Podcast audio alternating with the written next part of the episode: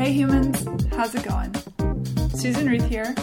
Thanks for listening to another episode of Hey Human Podcast. On this episode, I spoke with Jenny Schaefer. I've known Jenny a really long time. When we met, she was um, she was here in Nashville. I was at a party, and she was beginning her journey of recovery from her eating disorders. Um, she graduated summa cum laude from Texas A&M University with a degree in biochemistry and headed to medical school when she decided instead to move to Nashville to pursue singing and songwriting. It was in Nashville, as I said, that she began to deal with the eating disorders that nearly derailed everything. Fully recovered now, she's an advocate, speaker, consultant, and coach. Her first book, Life Without Ed How One Woman Declared Independence from Her Eating Disorder and How You Can Too, became a bestseller, and she continues to help countless men and women in their journey to recovery from their eating disorders. Her follow up book, Goodbye Ed, Hello Me, Recover from Your Eating Disorders, and Fall in Love with Life, came out um, and widened her message to one of self actualization and personal fulfillment. Her latest book, Almost Anorexic, is my or my loved one's relationship with food a problem, addresses the millions of people who struggle with disordered eating while not meeting the diagnostic criteria for a full blown eating disorder. She recently joined Eating Recovery Center as a national recovery advocate of the Family Institute, and Jenny is chair of the Ambassadors Council of the National Eating Disorders Association. She's very kick ass, is what I'm trying to say. Um, she's a bright light in the world. She's trying to help and is helping many, many, many, many people with these issues. Um, we didn't just talk about eating disorders, we talked about life in general and, and the struggle of just navigating daily world and type A personalities and empath personalities and and how all of us are affected by food even even those of us who don't have an eating disorder the messaging that we're being given about food and self love and beauty and all that stuff. We talk about all these things. Um, she gave me a couple great links, which I put on heyhumanpodcast.com, uh, and a phone number if you or someone you know uh, might be struggling with eating disorder. The phone number 877 957 6575.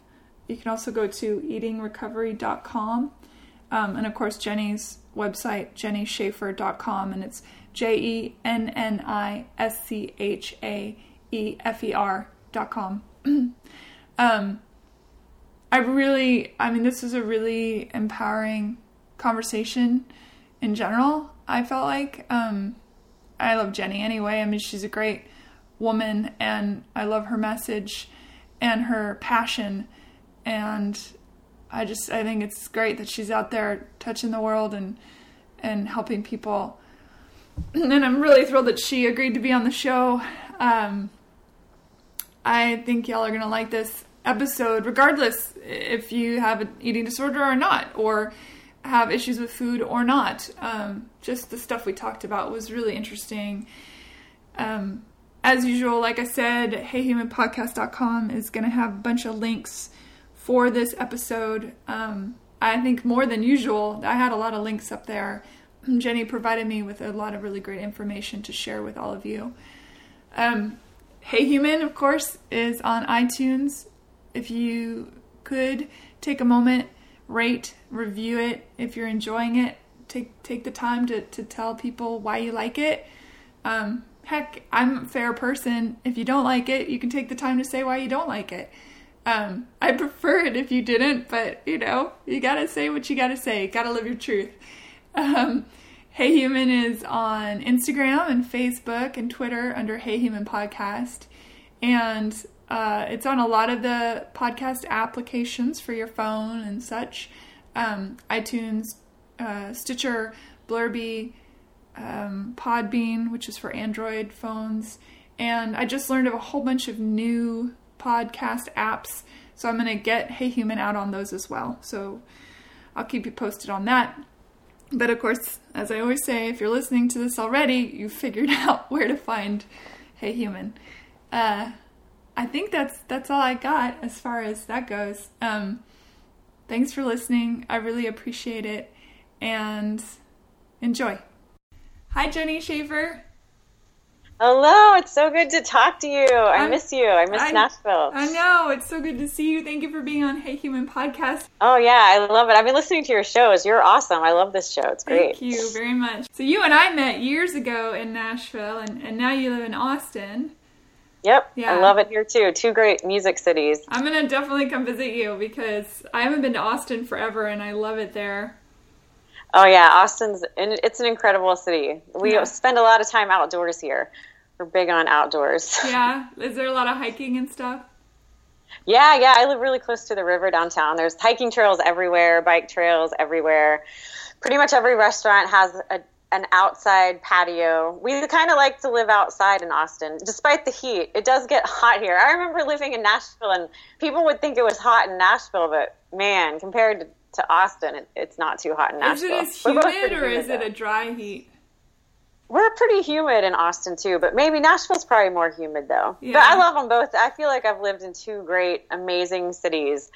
I, they're just both incredible places. I feel like I have two homes essentially. You know me. I when I go to Nashville, I go there and visit for quite a long time. Yeah, totally. Luckily, I have friends that let me stay and live in their houses. So. Absolutely. So yeah. Yeah. Been... Well, I'm packing a sleeping bag and driving your direction. yeah, come on out, man. Come on out. We'd love to have you. We need. It's a creative city. We need. We need more people like you. Yeah, it would be incredible. Um, so let's uh, let's get down to it. I mean, uh, you first of all, um, you are an author and a performing songwriter, both. Yes. Um, and but the the the big push of your life, the, the thing that you do is you're an advocate for eating disorder uh, advocacy, or like um, like how would I say it? Like uh, you advocate people getting recovered from eating disorders. Right, right. Probably yeah, the most complicated way to say that.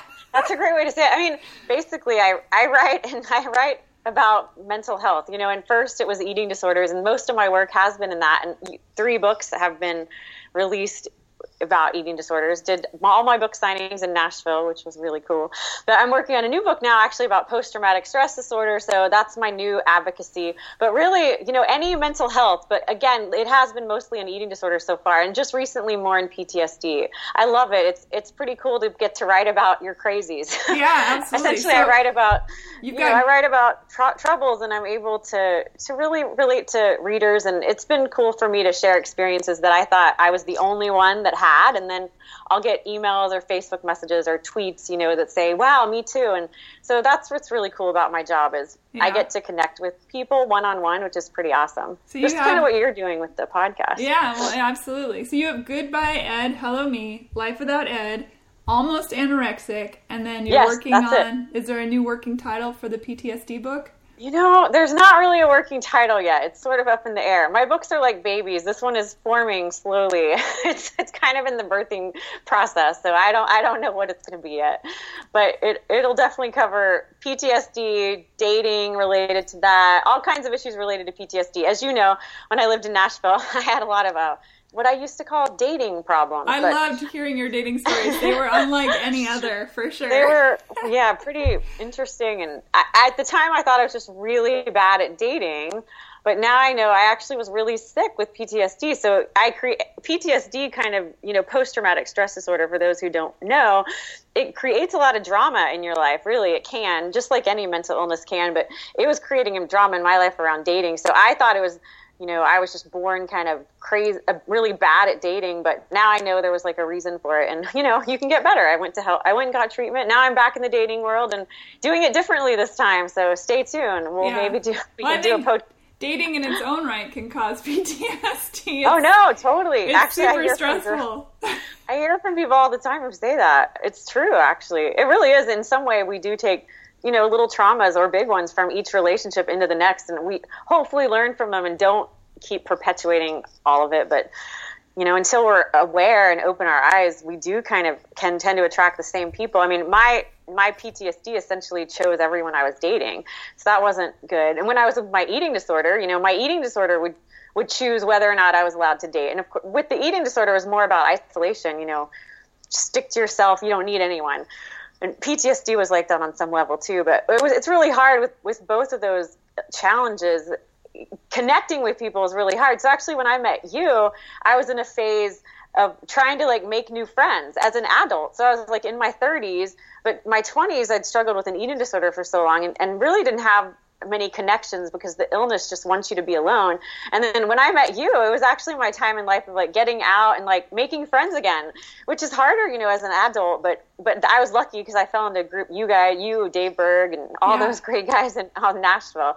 So I was really lucky to but you didn't realize. I mean, you were like a pivotal point in my recovery, essentially, of my oh. after recovery, like my, you know, the second stage recovery from eating disorders, you might say. So when I met you, I wasn't, I didn't have an eating disorder, but I was still trying to put my life together after the eating disorder. Now, was my dad with me when we met, or was that did that come later? Oh, actually, it came later. I love your dad. Yeah. Oh, he's how is he? He's doing really well. Yeah, he's great. You have a great, yeah, he's great. You're, you're, you guys, your family. I love listening to your podcast and how you talk about your conversations with your dad. Yeah. It's really, I would love to just chill out with your dad for a couple hours and just talk. That would be fun to get him to Austin, but he doesn't really fly anymore because, you know, curmudgeony and it's not comfortable. Yeah. I want to run down a little bit of your um, bio for people that don't know um, that just uh, really quickly. You, um, all right, so I have National Recovery Advocate, Chair of Ambassadors Council of the National Eating Disorders Association. That's a mouthful. You yeah. have multiple awards for your activism and advocacy. You've been on Entertainment Tonight, Dr. Phil, Dr. Oz, Today Show. You have articles in Glamour and Shape, Chicago Tribune. I mean, it just goes on and on and on. And obviously, an accomplished author. And not only for your own books, but you've contributed to Chicken Soup for the Soul. Yeah, yeah, I've been pretty lucky and grateful in my life to have all these and opportunities. You travel, right, all over the oh yeah, country yeah. and perhaps the world. Am I right? I love that? it. Actually, I'm starting to do the world. Um, I have been to Canada a lot, if that counts as the world. But I, I, I this this year this year I get to go. Actually, next month I'm so excited. I have my first speaking engagement in Europe. I'm speaking in Prague and I have spoken in Japan, which is awesome. I did that a couple years ago. My first book was released in Japan, and that's been an amazing experience to learn about the Japanese culture. And and I actually had to rewrite my foreword for that. So I guess you could say international if you count Japan, Canada, and and, and get my my no, newest in uh, getting to go to Prague. Yeah, I would count all those for sure. So let's let's go back to the very beginning, as they say. Um, and you, as a small child, um, and just talk about what you were like as a little kid, first of all, because I think, um, well, for what we'll get to is the fact that, and as you have said on many occasions, that people confuse what eating disorders actually mean. They think it's food focused, and in fact, it's it's uh, there's a whole other thing going on. So let's go back to your childhood, yeah, yeah. if we may, and. No, that's smart because I mean that's where really a lot of an eating disorder stems from our personality traits. So essentially, kind of what we're born with. So 50 to 80% of actually eating disorder risk factors are heritable and genetic. So when I was born into the world, 50 to 80% of my risk of developing eating disorder was already in place. So that's not counting, you know, society, the thin ideal and all that stuff. That's just my genetics. So traits that I was born with that I saw at a really young age were things like perfectionism. I also struggled with high anxiety at a super young age. So my mom even today, like she'll tell me stories of how anxious I was, and I, I, I can I can believe it because I still have that anxious brain. I've actually I've learned luckily how to deal with it. But when I was three and two years old, even my mom said they couldn't discipline me because say for instance I was about to touch like a hot stove accidentally. You know, my mom might yell, "Jenny, don't touch that." But well, she would yell at me, so I would think, "Oh my gosh, my mom's yelling at me," and it would hurt my feelings. And she would say like, "Jenny."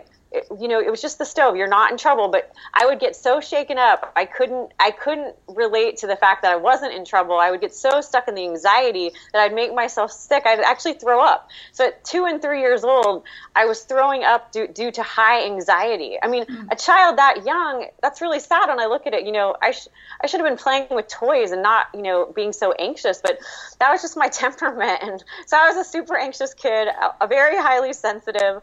I remember in Texas, we used to play this game. Did you guys do this growing up? Like, kids would like sit on balloons and pop them. Yeah, I remember that. Okay, I did not think that was fun at all. Like everyone like loved that game. It felt like every year when I was five or something, everyone wanted to play that. So I was the kid that w- would go into the other room with like the parent of the birthday party and like sit there with the mom while all the kids pop balloons because I would be so overwhelmed by the the stimulation of the loud noise. So, so just like highly sensitive. when you're saying that um, that the 50 to 80 percent of the eating disorder issue is genetic, you mean because the of a child is high anxiety or, or high expectation on themselves or whatever, that's the component that's the genetic? Or are you saying that the eating disorder itself has a genetic component? Or one well, feeds to the other? Well, that's a good, great question. We're actually learning more and more research in the field. We don't think there's an eating disorder gene for, to say, but we we do know there's these different traits that you can inherit that make you more vulnerable. So what researchers often say is with eating disorders, genetics loads the gun and the environment pulls the trigger. So genetics can load the gun. So say I was loaded gun with 80% risk factor. Well, the other 20% for me was being in the culture that, you know, glorifies the thin ideal. But for different people, it's different combinations. That doesn't mean that everybody who's loaded with those genes is to develop an eating disorder because they don't. But but the the more traits you have, the more vulnerable you could be. So what I like to talk about, like if there's parents listening, you know, it's it's maybe your child who's more the highly sensitive child, the highly anxious child, the perfectionistic child who wants to make all A's. I mean, that can be that could be a child that you might be more concerned about if they started showing signs that they wanted to diet or overexercise and you know really get on it and and deal with it right up front where you might have another child who's you know more easygoing not so anxious and maybe they try to go on a diet and and they'll just kind of grow out of it because they, they don't like it they just move on. But the anxious child starts restricting food and realizes oh wow like now my anxiety goes down. And in fact there's research that shows that for those of us who had anorexia when we actually restricts food it re- decreases our anxiety. So if your anxious child goes on a diet because her 10 year old friend is and the anxiety starts to feel better, well, yeah, she's going to stay on the diet. So, you know, 98% of diets fail. Well, people with anorexia, we don't fail on the diet because with our our brains, we actually feel less anxious by not eating. Where there's other people, it can go the other way, right? There's people who get really anxious and then you eat, and it, it's all it's all a big mixed bag though because 50% uh, of people with anorexia ultimately will start binging and purging. So you know i started off restricting and then ended up binging. So i went all all ways. But but all that to say you know i want to make clear i don't dieting i definitely am against dieting. Dieting is is bad. But but you can you know look at your kids and really look at their genetics and and look at what they, the anxious one child is more likely to develop an eating disorder. Yeah. It's very it's very interesting. What I know you can't speak for all people who have had an eating disorder, um, and I should also mention at the onset that you were now recovered from. That. Oh yeah, yeah, very important. Yeah, Thank you. important thing to know. But, Took um, forever. I recovered in Nashville. Nashville is a special place to me because of that. Oh wow. So, yeah. uh, why do you think personally the limiting of food, or maybe there's science behind it? And I know you have a degree in biochemistry, right? Which I assume has probably helped you do a lot of this writing, but what is it about restricting the food that brings the anxious level down? Do you think? You know, actually, we we wrote about wrote about that in my last book a little bit, almost anorexic. But my my friend Dr. Walter Kaye, I'd actually encourage people to Google him. He's done a lot of research on this, but I don't know the exact mechanism. He's he's the eating disorder guru, but but we're th- finding it has some it has something to do with like the serotonin system. Mm-hmm. There's also dopamine systems. We're we're learning all kinds of new stuff with eating disorder research. In fact, they're even finding that gut flora might have something to do with eating disorder development. But we're really on the cusp of really kind of figuring all this stuff out. But I would encourage people. I mean, there are a lot of great researchers out there, and like Walt Kaye is one of them. If, if you guys Google his name, you'll come up with all kinds of well, great I'll put, research. I always put links. I'm gonna shut this door that I always forget to close when I'm doing these. But, um, I'll and Cindy Bulik is another one. I'll put what's what's the name? Cynthia Bulik. She out of North Carolina does a lot of great work.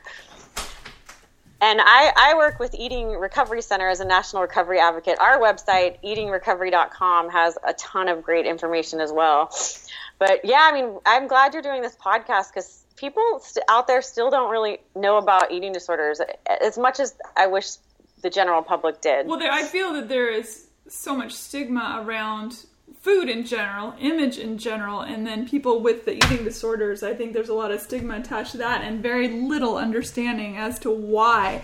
And there's that that sort of offhanded like well why don't people just start eating or why don't they stop eating or why don't, and it's not an eating disorder from my understanding it's not just restriction of food or eating and then throwing up but it's also overeating and you know there's all these rules and regulations that a person might yeah. put on themselves Oh, yeah. I mean, great point. In fact, just in 2013, when this new diagnostic manual came out, binge eating disorder was officially recognized finally as a disorder an eating disorder, and of course it is, and it's been an eating disorder for a long time. It's just kind of funny. There's a book with a, called the DSM diagnosis, and nothing's official technically until it's in that book. But of course, you and I know it's it exists long before it exists in the book. But but binge eating disorder is a huge problem in our country. In fact, it's the most common eating disorder. So that would be binging without compensating for it, where bulimia is more binging and then compensating for it in some way, whether it's over exercising, fasting, throwing up. And of course, anorexia, for those listening who don't know, that's more of the restrictive type eating disorder. Mm-hmm. But there's, you know, our last book, Almost Anorexic, is all about just forget about the labels for for a minute or forever. That's not really what matters. You know, I for so long remember being in Nashville and I knew I had troubles with food, but I would read these brochures on eating disorders and I would never seem to fit into the categories. Like I didn't think I was, you know, anorexic enough or I didn't struggle with bulimia enough to fit into that category. So I thought, well, I don't deserve help. But what my message is is really, you know, if you're listening to this and you struggle with food on any level where you know you're miserable because of food your life's unmanageable because of food it doesn't matter what you're doing with food or your attitude toward it but but get help it, so we try to steer away from you know, it's not about the behaviors. It's about how is your life how is your life doing because of your relationship with food? And I don't care what you're doing with food or what you're not doing. If your relationship with food is impacting your life, you deserve help because it doesn't have to. I mean, food should just be food. That's what I essentially learned. You know, it's fuel for life that's really what it is. And of course, in our society, we celebrate with food, and you know, at every party there's food.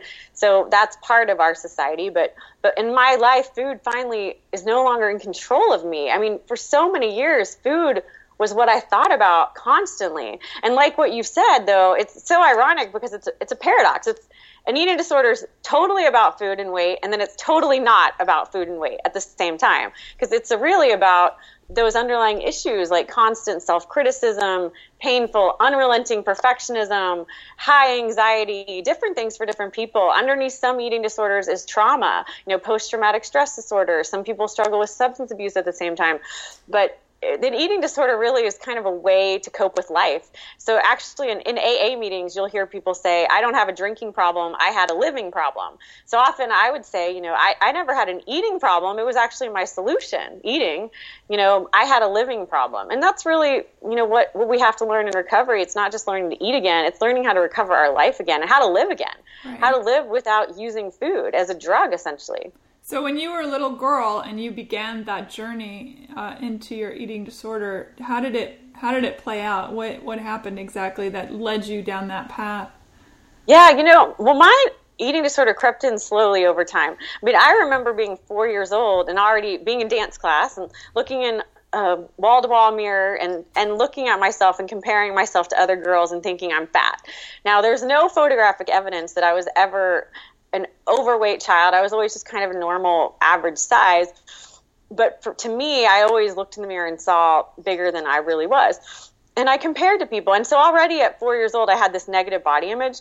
And what we've noticed with eating disorders is that negative body image for many people tends to be the first part of the eating disorder to kind of creep up. So the first part you might see but I didn't tell anyone about that. So that just stayed in my head. But slowly with negative body image, it's probably pretty intuitive. It makes sense that someone eventually would start maybe restricting food because of that, you know, or doing something with food. So for me, I started restricting food in even in elementary school and middle school. And by the time I was in high school, I started binging.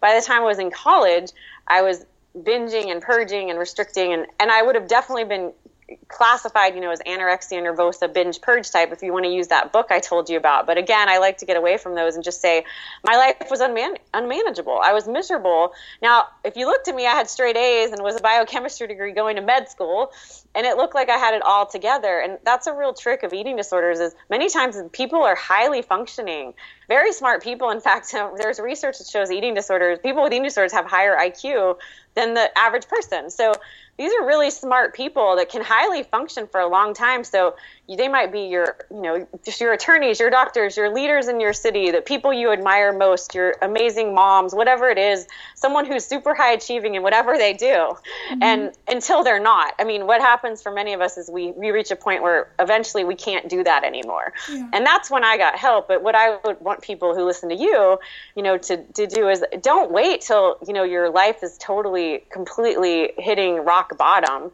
you don't have to wait that long. You know, get help now.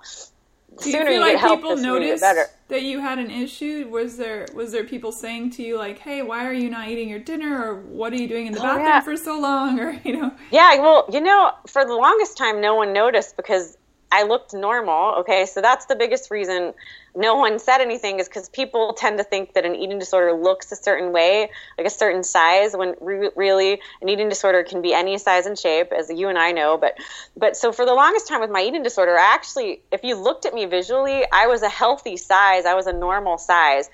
No one would have thought I was too thin at all. But so no one said anything for the longest time. And the truth is, I ate normally in front of everyone. So at home, my family would have dinner at five o'clock. I actually have a great family. You know, we would eat dinner at five and I would eat dinner with them. But they didn't know what happened afterwards in my bedroom where I would freak out about all that I'd eaten. And then the next day, I'm already calculating, well, if I ate this for dinner, well, I can't eat breakfast tomorrow and I can't eat lunch at school. And, you know, people who might have noticed but who didn't say anything were my show choir. I was in show choir back when it wasn't cool, um, back before uh, is it Glee, the big popular show? Yeah, yeah. yeah. Back when I was in show choir, it was it was not cool to be in it, but I was still in it. Um, but we had I had that during fourth period, which was like lunchtime, and and my choir team could see that I wasn't eating lunch, but they never said anything because so many of the people in this class didn't eat lunch either. It was just like a cool thing to do to to not eat. Mm-hmm. But when I went to college is the first time anybody said anything to me. And that's because my first year in college, I actually lost a lot of weight. So visually, I started fitting into what stereotypically people think an eating disorder looks like. And so my high school friends were, who had seen me grow up through the years, they were concerned about me and were saying things like, are you, do you have an eating disorder? Are you anorexic? But my college friends, so the new people who I was just meeting in school, they actually were coming at me saying, You look great. How do you stay so thin? I wish I could be like you. So here I was getting compliments on one hand for having really an an illness, anorexia has the highest mortality rate of any psychiatric illness. So I'm getting like complimented for it. And then on the other hand, my high school friends are worried about me. So it's really one of the few mental illnesses, if you think about it, that people actually get complimented for over and over again. I mean, if you think about it, your friends who maybe struggled with alcoholism, I have a lot who did, tons of recovered alcoholics have great, great friends, and they'll tell their stories. And, you know, there was no one complimenting them when they didn't show up at work or had a hangover the next day. But with eating disorders, wow, you can get complimented for some of the symptoms. Yeah. Just depending on what your struggle is. But I actually did go to a college doctor at the time and, and said to her, I listed off eating disorder criteria. I said, I I'm having trouble, you know. Um, I said I'm over. I actually described binging. I said I'm eating a lot sometimes in a short amounts of time and just uncontrollable. And I had told her I hadn't had a period, so menstruation in many months, and that can be a sign for women with eating disorders. And I told her I'd lost a lot of weight in a short amount of time. And she actually said one question. She said, "Well, do you eat?" And people with eating disorders do eat. So I said, yes, as I described, I had binges.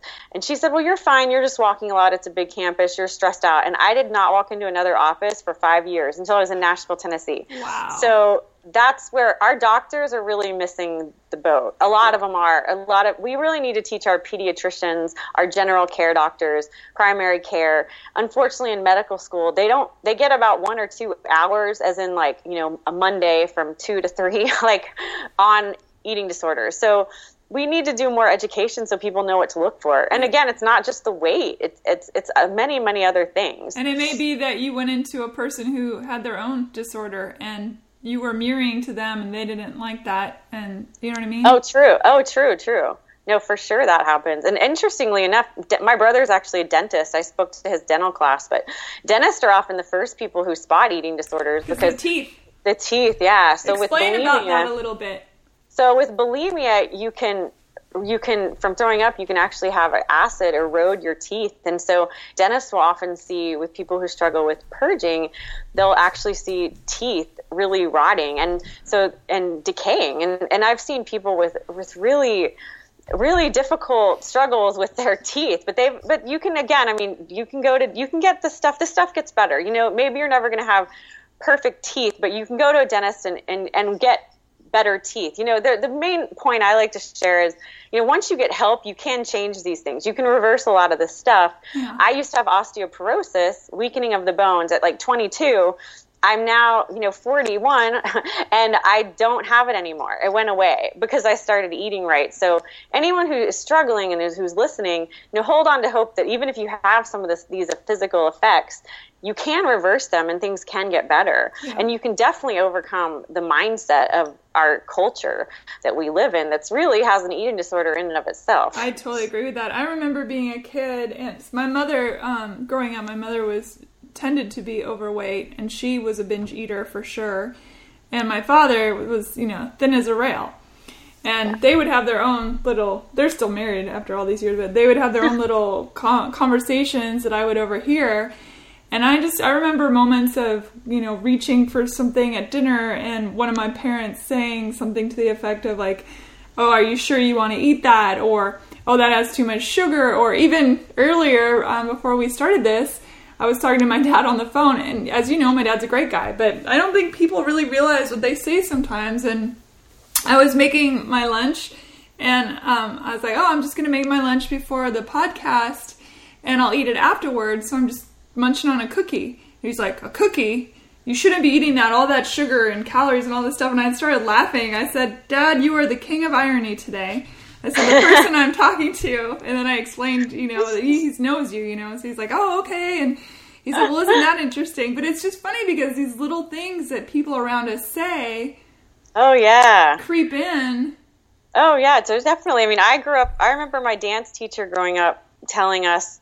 Many da- different dance teachers said, you know, things about cookies. Exam. And I remember when I was like 12, our dance teacher set us down and said, "You guys are all about to go through puberty. You have to watch out. Your hips are going to get bigger." And I mean, for me, again, thinking back, the highly anxious, highly perfectionistic, highly sensitive kid who takes everything to heart, I took that and ran with it, and it helped fuel my eating disorder. But there were other little girls in the class, and it was it was all girls in that class at the time that they could hear that and they just kind of blew it off, you know. But I didn't have the temperament to blow that off. Yeah. I I took everything real seriously. Actually, you might remember our, all my all our friends in Nashville say I I'm very gullible. I believe I tend to believe stuff, but I take a lot of things to heart, which you know it's not a bad thing. And what we talk about with eating disorder recovery is you know some of these traits they're not necessarily bad you can learn how to tailor these traits so that they're actually helpful. I like to say, you know, high anxiety makes me highly creative. Yeah, absolutely. my my anxious brain can can think in all kinds of imaginative ways that other people can't. And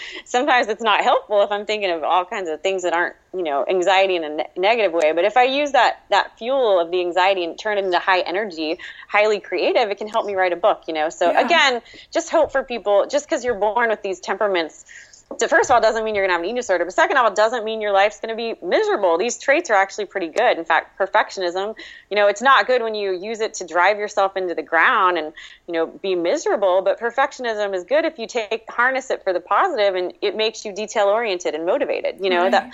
So it's I've had to learn in my life how to really tailor these traits, how to use them for good and not bad. And it's it's a constant struggle. I mean, I wouldn't say I'm recovered from my eating disorder, but I am not recovered from life you know, I, I'm constantly every day, you know, I work on different things. I, yeah. I wish I could figure it all out. I think with your, maybe with your podcast, you'll figure us humans out eventually. Well, it's certainly a goal, but I don't know that that's, you know. That'd be amazing. I always joke I mean, that I do this so I can report back to the aliens everything I've learned. no, it's true. I mean, well, you're you have the most. I have to say, you have the most diverse podcast I've ever heard. I think it's amazing. Thank I love you. it. I love how you can just hear any, I mean, so many different topics. I was on an airplane yesterday. I had so much fun. Like, I downloaded some of your episodes before the plane started. That's awesome. Yay. Well, I'm so glad. Um, I, I want to touch on the fact that I think a lot of people think that only women are have eating disorder issues. And oh, I know yeah. that that's certainly not the case. There was a boy in my high school who struggled uh, with anorexia, actually. Yeah, um, yeah, yeah. I mean, that's been a myth, and unfortunately, people still think that. But, but yeah, I mean, apps. There's millions of men out there who struggle with eating disorders and and it's every eating disorder, like you said, anorexia, bulimia, binge eating disorder. Uh, OSFED is another name of an eating disorder. Other specified feeding and eating disorder. You know, the names go on and on, but but yeah, men struggle too, and more men get help gratefully these days. My friend Brian Cuban has written some books. You might want to include his website up there. Um, he's really gotten the word out about men and eating disorders. And just this morning, actually, before we talked, I was talking on the phone with a man in his 40s who is finally getting help for an eating disorder that he struggled with his whole life. So, I mean, that's why I do what I do is to talk to people like that. And this poor guy, I mean, he was so ready to change and and he said it was really hard because in his treatment he had done before for some other mental health issues, nobody thought he could have an eating disorder, but because he was a male. I mean, he actually ran into that, but he does have an eating disorder. He's 44, very successful. This is a person who's super successful and you know, they struggle with an eating disorder. So yeah, there's anybody can have an eating disorder. You can't tell by looking. You just cannot tell.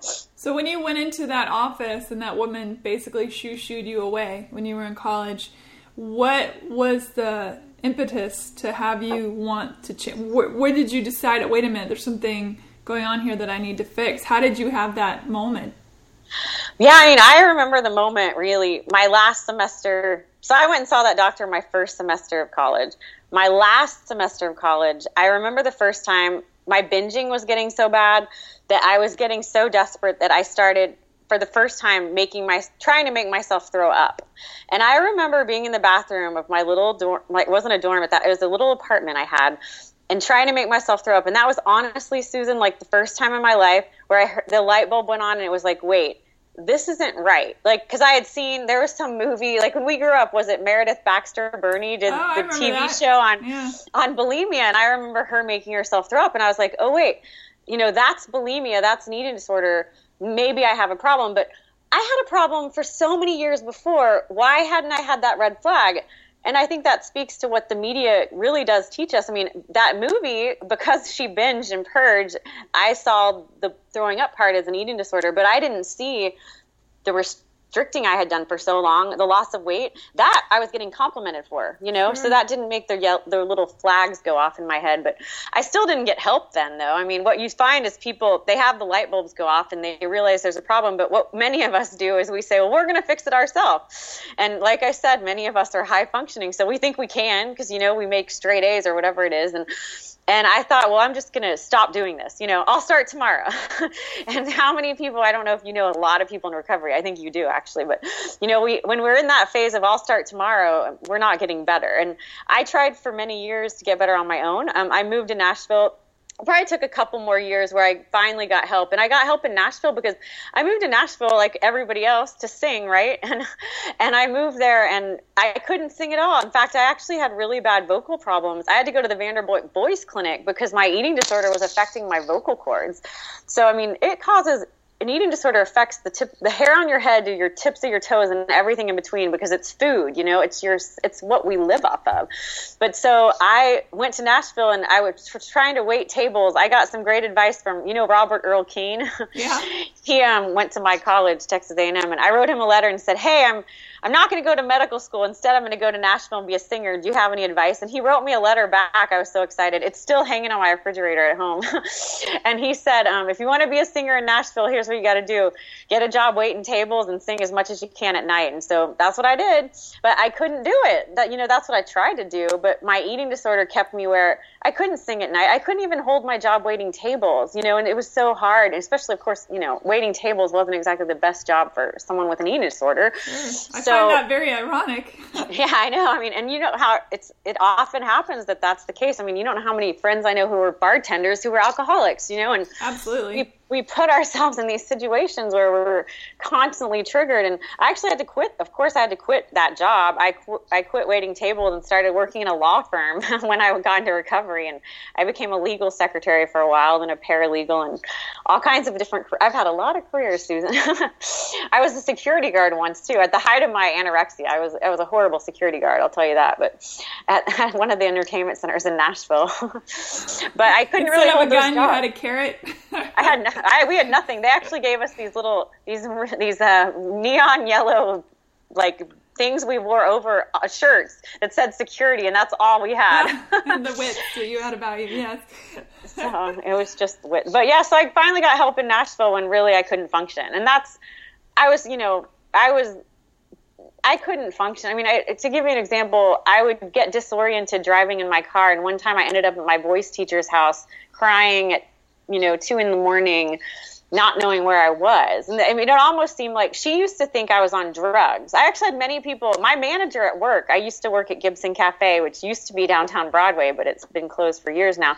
My manager, I'll never forget at work, actually approached me and thought I was doing drugs because my eyes were so bloodshot. And I just, I, my behavior mirrored that of a drug addict. Well, the brain and, needs food. It's right, you know, and and it needs liquids. It's a you know, it's a highly functioning electronic basically. It's it's an oh, electric yeah. magnetic thing. It's it needs totally. the calorie and it needs the the the, the water to keep oh, it. Oh yeah, running. it uses more calories than any other organ actually, yeah. Yeah, I mean, when I'm when I'm songwriting or writing anything, I, I get so hungry because my brain is working so hard. Yeah. It's true. And now it's so cool when I get hungry, I just eat. I mean, it seems so simple like why did it take me so long to figure that out? You know, I learned in recovery I eat when I'm hungry stop when I'm full, but do it in a balanced way. And it's I can't believe I'm actually saying I can do that now, but that's actually what I do. It's it's incredible. My life changed completely in Nashville. That's yeah. I mean, thank God. Um, you know, I think a lot about how we humans are about food. I mean, there are places in the world, obviously, where people truly are starving to death and would give anything to be able to eat every day and can't. And then right in places like America and Europe where and I I'm I'm guessing Japan because Japan's been so influenced by America. Is there a pretty high rate of anorexia and, and bulimia and, and problems like that in, in Japan and in the Oh yeah.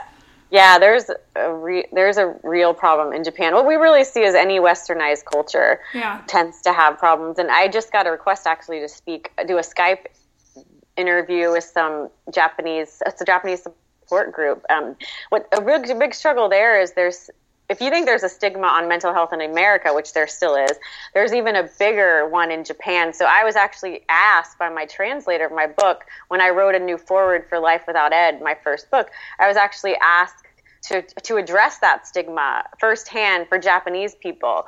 So I wrote it in English, and then my translator put it into Japanese. It's been really cool to work with different different cultures and different countries like that. But but my translator said it's some of the fir- it was one of the first books out there in Japan about eating disorders. But I get letters. It's cool. I do get some notes from people in Japan because, as you know, you know a lot of other countries speak English where we don't necessarily speak other people's languages. But wish I could. But so I'll get some letters, which is cool. But but a cool, an interesting study that you can actually, there's a New York Times article that talks about it, but it's the Fiji Island study. And it happened in, a, in, the late 90s. Ann Becker from Harvard went to Fiji Islands right when they introduced television to Fiji. So this was shows like Baywatch, um, Melrose, what was it called, Melrose Place or whatever. Um, and Dr. Becker thought, well, okay, this island they have not had TV yet, so this is a perfect chance. Just while they're getting American TV, let me go over there, and figure out what happens with the incidence of eating disorders. And what, what they noticed was before TV was influenced or introduced to Fiji Islands, the culture actually wanted to be bigger. So being skinny was actually not a compliment. Um, if you if someone said you have skinny legs, that was not good. You wanted to be bigger. You wanted to be robust because that showed you had food and wealth. You know, so you wanted to be bigger. That was just how the culture was three years after TV was introduced, so from 1995 to 1998, three years later, when Dr. Becker went in and went in to see the incidence of eating disorders, 11% of girls were throwing up to lose weight, where the incidence of eating disorders before was was pretty much non-existent. Yeah. So that just speaks to what just what American TV did to some of the kids. It wasn't all of them. Again, so it's not culture doesn't cause eating disorders, but it can contribute. Well, I talk and, about it all the time. We are constantly bombarded in television and magazines and just out and about uh, with the idea that we're not good enough, we're not pretty enough, we're not thin enough, we're not smart enough, our penises aren't hard enough, oh, yeah. you know, our vaginas aren't wet enough, you know, whatever it is. I right, mean, those right. are, you know, whatever. Those are real medical problems. You know, but you know what I'm saying. It's just we're yeah, constantly yeah. being told what we're not. Oh yeah, to- I mean that's how marketing works, right? I mean sales they they have, the beauty industry they have to tell you you look bad that you need this to be better. So basically the advertising they have to knock you down to sell the product. Well, not only that, but I I heard someone say, and I wish I could credit this to the right person. It may have been Joe Rogan. I'm not sure, but you know, if you're being bombarded with all this stuff to make you feel bad, and then the people advertise the mental health pills on the same television Right, right. I mean, that's a that's a nice closed little circle, isn't it? I'm gonna make you Yeah. feel like crap, and then I'm gonna offer you the pill to make you feel better, and I win both ways because you're gonna go buy the stuff that makes you think you look better, and you're gonna take the pill that's gonna make you feel better. Right. No, you're right. I mean, we live interesting. Yeah, it is interesting. I mean, we we definitely in in the eating disorder field, we are trying to change. You know, we are working trying to change things. We have advocates that watch for like ads that are particularly triggering. I mean, there's even been you might have seen in the news over the past few years some pictures of models that you know already thin models are being photoshopped to be even thinner and and some magazines are speaking out against that and actually you know really trying to change things and vowing you know Yeah. not to use photoshop as much or and hopefully i mean there's some body positive movements you might have seen on instagram it's called bopo hashtag bopo i just learned about that i speak in colleges so they make me cool sometimes i know the cool hashtags because otherwise i don't know what's going on on instagram but i just got on instagram it's pretty fun but you see these really cool pictures of these women and men posting like their real bodies you know they might post them sitting in a chair where they're fat, you know, they have rolls on their stomach. Like I'm sitting here now, I can see rolls on my stomach. You know, that's normal. You know. Yeah, and then you stand And- up and they go away. Yeah, know? it's Yeah. just cool to see this new kind of movement. It's small, it's grassroots, but I think, I mean, I have hope that we will change the culture eventually. I hope it's in our lifetime. I don't know if it will be, You but go into a bakery, though, for example, um, go into the coffee shop and then you look at the baked goods and it says guilty pleasure or be bad or Oh, you yeah. know, and No, all of a sudden it's all this negative connotation. It should say be happy, you know, I this know. is fun, tastes good, you know, No, joy. it's true. Well, you make a great point. I mean, how we often use we give moral value to food. So meaning, like you said, you know, you're like you'll hear people say, you know, I've been good today, so now I'm going to be bad when they're at a restaurant, and they mean like they've been good because they ate, you know, some broccoli for lunch or whatever, and then they're going to be bad because they're going to eat pizza for dinner or whatever. Right. So we give food this good or bad label, like it has a moral value, but the truth is, food is just food. Food, eating food or not eating food doesn't make you a good or bad person. But you made a great point, and if you look at even the names of some of our foods, like angel food cake is light and fluffy, right? Low calorie, so it's angel food cake. But what's devil's food cake? It's hard it's like dark and you know rich and more calories and dense and so we give it the name devil. You know even just that is a simple example of how we we put moral values on food. When the truth is food is just food. And no- i'm not saying that a piece of broccoli doesn't have more nutritional value than maybe a brownie right? But what i am saying and what i learned in my recovery is if we practice intuitive eating which is you know what babies do eat when we're hungry stop when we're full eat what our bodies truly crave once we get in tune and it takes it took me years to get in tune with my body but my body will tell me how much broccoli at once and it'll tell me how many brownies at once and if i if i truly listen in balance i'm going to eat the right amount of broccolis versus brownies. You know what i mean? I i think people we tend to think if we eat brownies that's all we're going to eat but that's not true. In fact we actually at, different um, at some treatment centers people will actually do food challenges where i know like a patient who used to think she, if she ate cheesecake she would eat cheesecake and never stop. So actually at in treatment she for one day they said okay all you're going to eat today is cheesecake. And we're going to give you as much as you want and you're in this room and you can eat cheesecake all day. And do you think she ate cheesecake all day? No she got sick of it. You know so our bodies naturally when we're in a healthy spot we're ju- we're going to eat we're going to eat in balance. And you know that's what our bodies want. They don't we don't need these rigid rules because rules just make us binge honestly. I mean how many times have you turned down dessert at a restaurant only to go home and, and end up eating a whole cake? You know i used to do that. Right, and this is also true for people that wouldn't have what would be characterized as an eating disorder, but it does to me that whole grander picture of America's eating disorder. Or I remember, and I've told this story before on on various episodes. I, I, I remember telling it on one of them at least about the guy. I was at the coffee shop, and the guy was buying his coffee, and I was off to the side waiting for my lunch, and at the last minute he said, "Oh," uh, and he pointed at the muffin thing, and he's like, oh, "I'll have that muffin," and he looked. He looked so guilty about it, and they stuck the yeah. muffin in the bag and they handed it to him, and he held onto it like he was holding plutonium. And then he kind of looked in the bag, and I watched his facial expressions, and all I could think of is like, man, that is just that's us. What's what we do? We beat ourselves up for eating a cookie or you know or for not eating yeah. all the broccoli or you know or whatever it is it's just it's hard to believe that people can ever let that voice go completely yeah i mean i used to think that for sure that it would never go. And what i have learned i mean in a way it's those of us who've had eating disorders and actually had the the ability to get treatment for it i feel like we are given more tools than like the average woman or man is given in our culture. So i spent many years in nashville going to body image therapy group you know every week. And you probably didn't get to do that you know. I got to go to a dietitian every week and talk about this kind of stuff.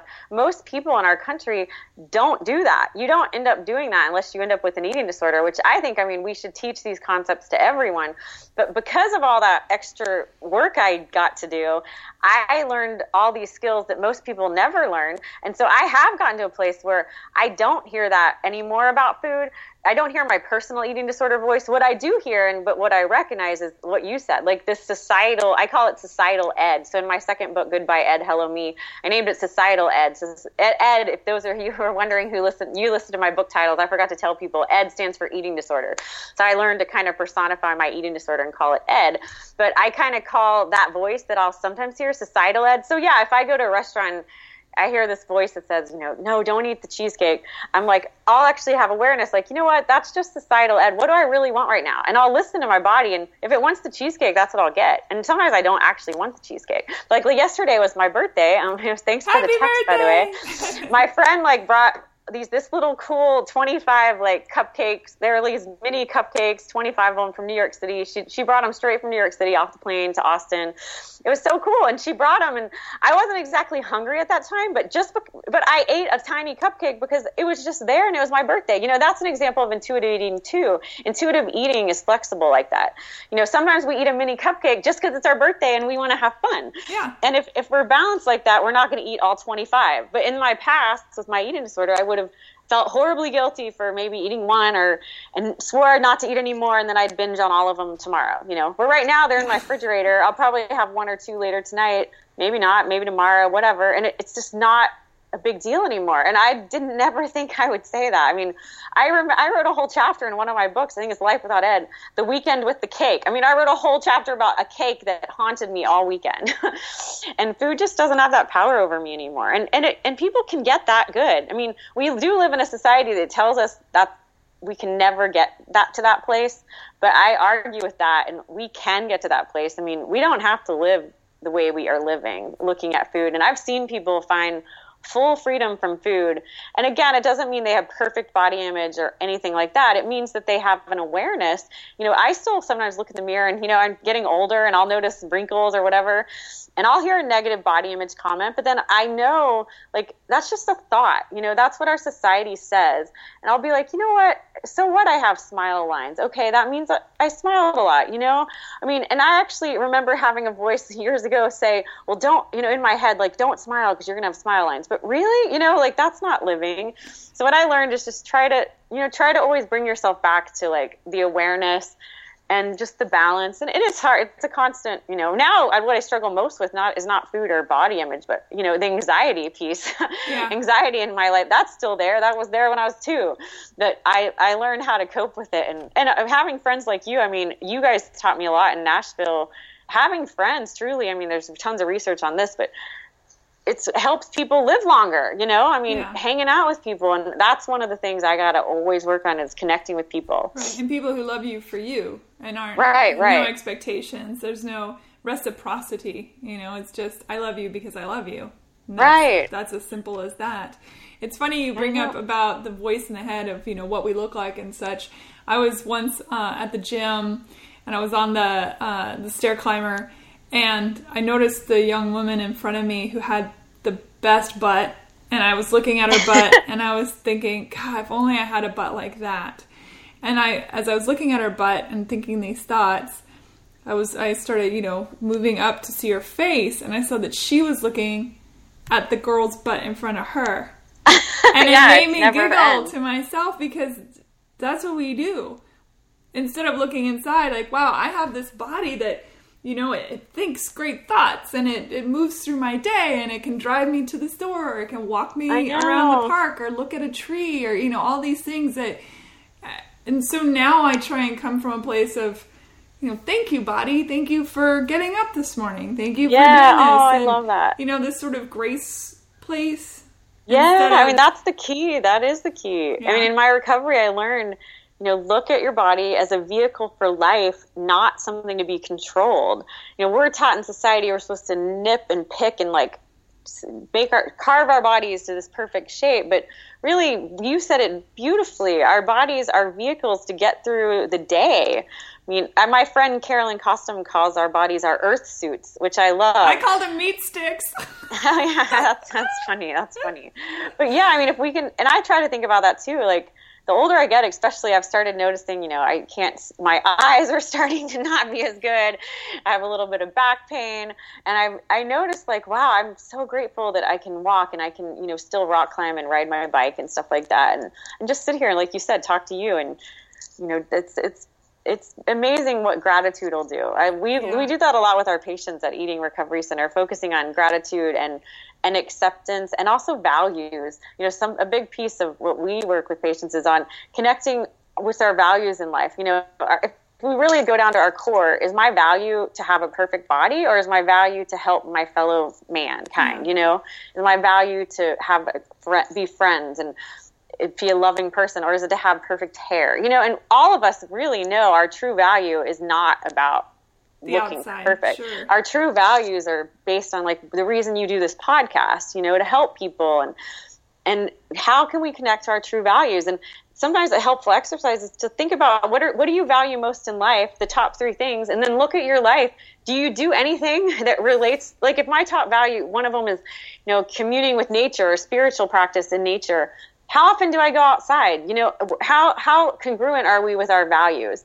That's something that in recovery I learned. And again, that's not about food or weight, you know, but that's something that we can use to just live a more balanced life. yeah. What do you We have is- all these pressures. I we have to um, be I. I, I totally agree with you, and I think that no matter though, from for myself, I can only speak for myself. Is that I know better, and yet I can still fall into those patterns of, oh man, I should do this and work out this more, or oh my butt's lifting more, or whatever it is.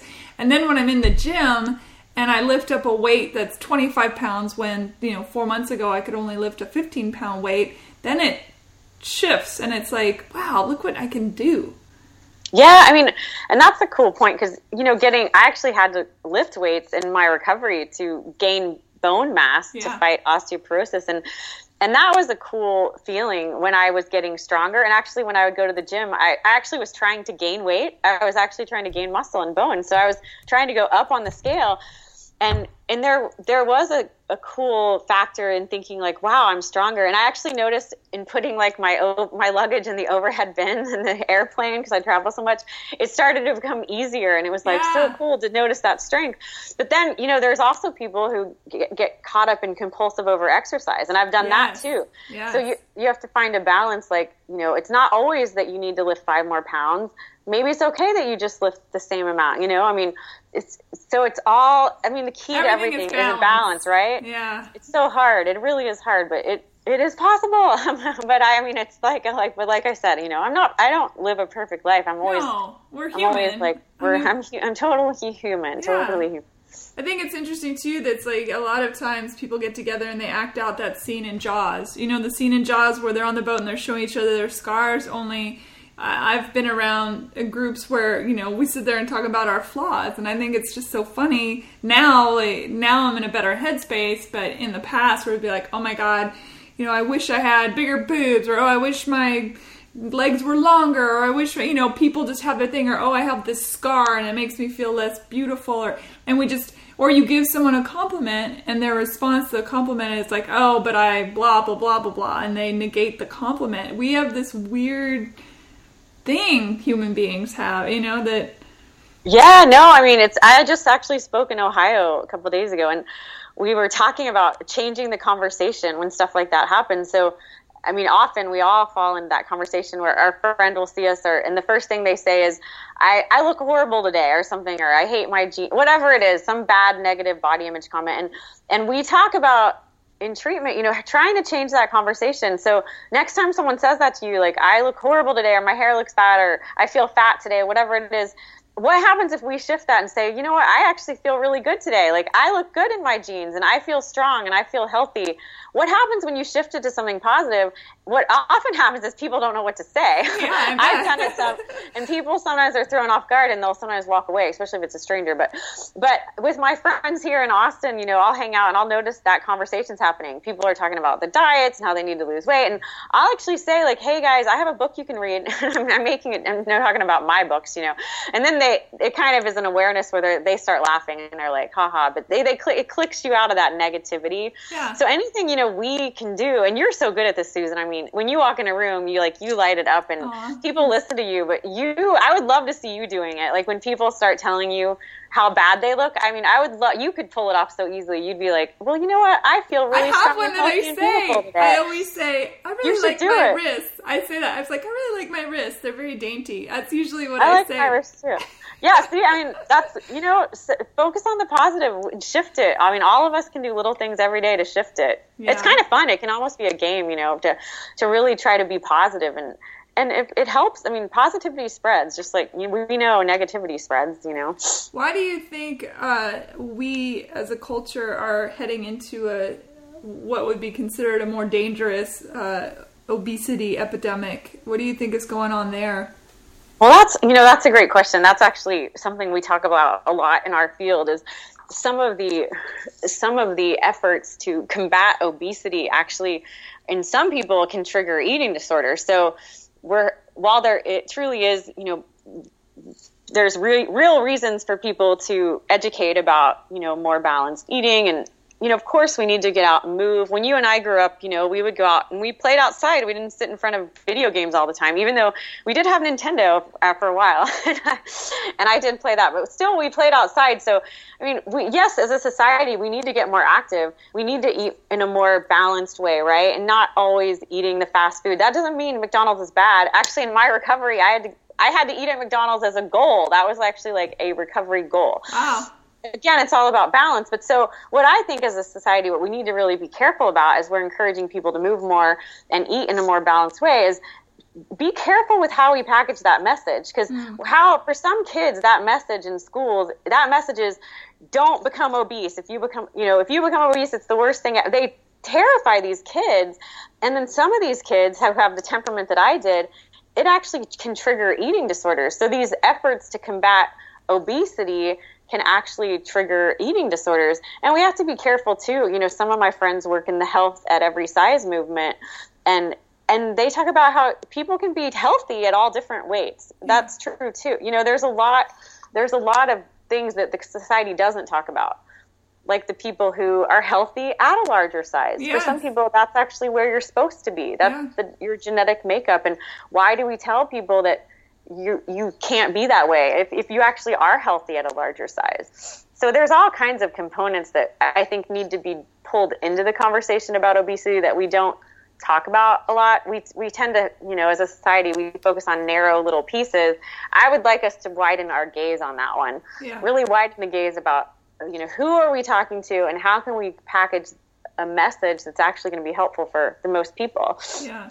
Why it's do a you tough it's tough Why do you think it is that um I mean, I have my own theories, but you know, I'm curious to know what you think. You know, the pro, what's called pro Ana sites, oh yes and uh, Ana standing for you know anorexia, and it's these these websites and Instagram accounts that that feed in, for pardon the pun, but feed into the ideology that being a skeleton is the best what look and all that stuff. Why?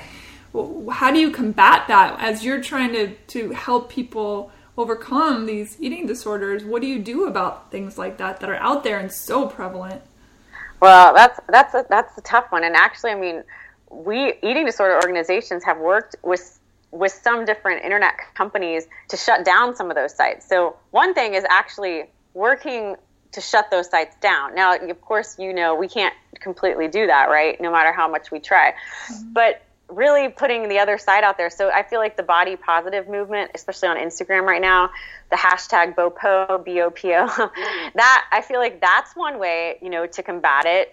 But really teaching people, you know, it's hard if, if you're in recovery for an eating disorder right now and you find yourself navigating to those sites, what can you do in your life to, to get off of that site and head on to a more positive one? You know, what can you do to listen to podcasts like this? I mean, each person we get those people who are drawn to those sites what can you do to notice that? And it's again it's like it's like the addiction. You feel pulled there. You have to have the drink. You have to binge but you don't have to go to that site. Your hand doesn't have to click there. How can you click instead on like hey human podcast you know?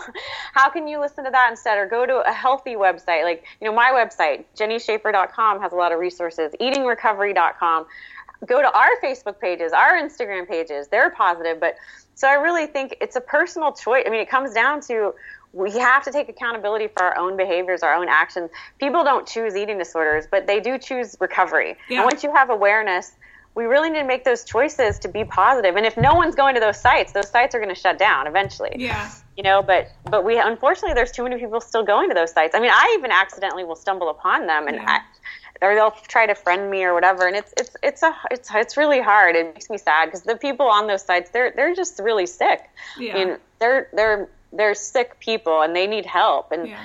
you know I've seen some of those people actually get treatment get better which has been cool and then they start positive sites so I think it's really interesting yeah, that you use the the metaphor the uh, anthropomorphizing the eating disorder as ed as being an actual person because I feel like that would it gives you a, an enemy. It gives you the thing that you can fight. It's this person, Ed, that's, you know, yeah. instead of this sort of, you know, out there in the ether eating disorder, what does that mean? You're, here's this, an actual villain that you can yeah. kick to the curb. And you actually nailed it. I mean, for me, especially in early recovery, that was key. I thought my eating disorder was who I was. So naming it Ed, and I actually would put it in a chair in therapy, a different chair than me, you know, and talking to it was it taught me that I am not my eating disorder. I am my own unique thoughts. I have my own personality and I can fight against this. And it also helps families a lot. Mm-hmm. You know, families can get so tied up in fighting against the person with the eating disorder. You know, why can't you just eat or mm-hmm. just stop binging? But the truth is, we need to be directing our anger to Ed, whether it's the family member or the person suffering. Don't get mad at the patient get mad at the disorder. You know, we don't get, if someone has cancer, we don't blame them for that. And we don't say, why don't you just stop having cancer? You know, and, and it's the same thing with eating disorders. Yeah. It's not, why don't you just eat? It's like, if they could just eat, they would, trust me, you know?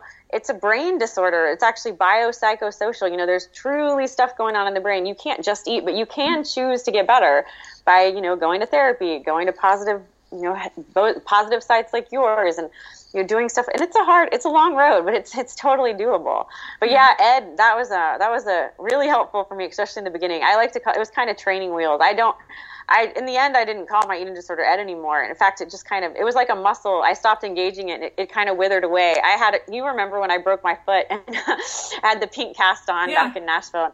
When I took that cast off, I had my leg had withered away. There was no muscle, and that's essentially what happened to my eating disorder muscle. You know, it's a muscle. As long as you're engaging it and listening to it, yeah. it gets bigger. But if you stop engaging it and start ignoring it, as much as you can, it, it withers away just like any muscle that doesn't get used. And so eventually I just stopped talking to Ed. But I, I still don't think I would date a guy named Ed. I think that'd be weird. I actually have had friends that are people, it's funny, readers read my book whose husbands have been named Ed. and they'd say, like, yeah, I had the book like sitting on my coffee table when my husband came home and he was like, huh, I'm a little concerned. Life without Ed. That's, That's my name. Funny. But, and those I, are true stories. I'm excited but, about your new book. Do you know, do you have a timeline or just? Well, I'm hoping, um, I need need accountability here. Um, I'm hoping to. I still struggle with perfectionism, so I'm like, I'll start the book when it's going to be perfect, but it's not going to be perfect. So start now. Um, I've started a lot. I've done a lot of brainstorming, a lot of work, but I, my goal is to get a book deal hopefully in the next few months, and then hopefully maybe. I mean, I don't think it would be out till like 2018, maybe even 19 for sure. Definitely not this year, but stay tuned. And maybe when it's out, we could do another podcast. Oh, that'd be fantastic. That'd Absolutely. be awesome. Because that's its, its own. Have... I'd say that's its own topic, PTSD, of course, and even oh, though yeah, it's all intro related. Yeah. I mean, for sure. There's a, there's a big crossover with eating disorders and PTSD. That's a whole topic I've been doing. And then there's also just PTSD by itself. I mean, and, one of these days I need to write a book about anxiety because I've actually noticed, you know, that's what fueled my eating disorder and that's also what fueled my PTSD. And until I can really conquer anxiety, I'm afraid I'm going to keep developing different mental illnesses. So I need to, my goal is not to keep, you know, I don't want to keep writing books about mental illnesses. Yeah. I want my some of my friends are like, why don't you just write a book about being happy? like, I will once I, I get through all this stuff. But um, but I'm grateful. I'm ha- I am happy. I'm I'm actually really happy today. I'm I found my life again after eating disorder, after PTSD. I feel so grateful. You helped me. I mean, more than you even know. Like you just were always such a grounded, balanced person, and Thank such you. a in Nashville. You know, just a positive light. You're such a positive person. Anytime I got to see you, even if it wasn't that often, you don't even know what that help how that helped me. Thank you. Uh, that means a lot to you me. Do that a lot. You do that for for a lot of people. I mean, you really do. I wish people on the podcast could like see your glow. they can probably feel it though. But um, but you you have a light. You are a shining light for sure. So one day maybe you should move to a TV show or a Facebook Oh, Live. I mean, if somebody would give me a show, it would be so incredible. I would love if that. TV TV is probably know. gonna be. You never know where the where the roads may go. Jenny Schaefer, thank you. I'm gonna put links like crazy on the HeyHumanPodcast.com so people can find you, and you're doing incredible work. And I, I mean, the countless humans that you have helped. Oh, just- I love the human thing. yeah, it's, it's fantastic. I, I love really you, love- and I'm just proud of you, and I think you're amazing. Thank you so much, and thanks for your podcast. I love the "Hey Human" name. I think that really just you know, and, and not just "Hey Woman," "Hey Man." It's like "Hey Human." and We're all just humans, and it's beautiful. So I'm gonna. I think everybody, you guys should rate her podcast, give it the best uh, ratings. I know she needs good more ratings, Yes. and, and yeah, and thanks for putting um, links and write reviews for your podcast too. And also, I was going to tell you, I'll give you a link, Susan, but. At Eating Recovery Center, we're, we're about to release a podcast called Mental Note Podcast. Great. So the website for that's mentalnotepodcast.com. I'll but, put that on there too. Yeah. So we're, I think a lot of people are jumping into the podcast world, but um, Yeah. so stay tuned on that. But I would love to be on your show again. And Yes, I'm, I'm, a, I'm an you have an avid, I'm, open- I'm subscribed to your show now. I'm excited. It's really great. Thank you. I, it's really great. you I'm have an open be- invitation, and I'm gonna come visit you in Austin too. Oh, calm down. Yeah. We have lots to do here in the summertime. Bring your swimsuit. I, oh, absolutely. Yeah. All right. I love you. I love you, girl. so Thank good to you. see you. All right. Bye. Have a good weekend. You too.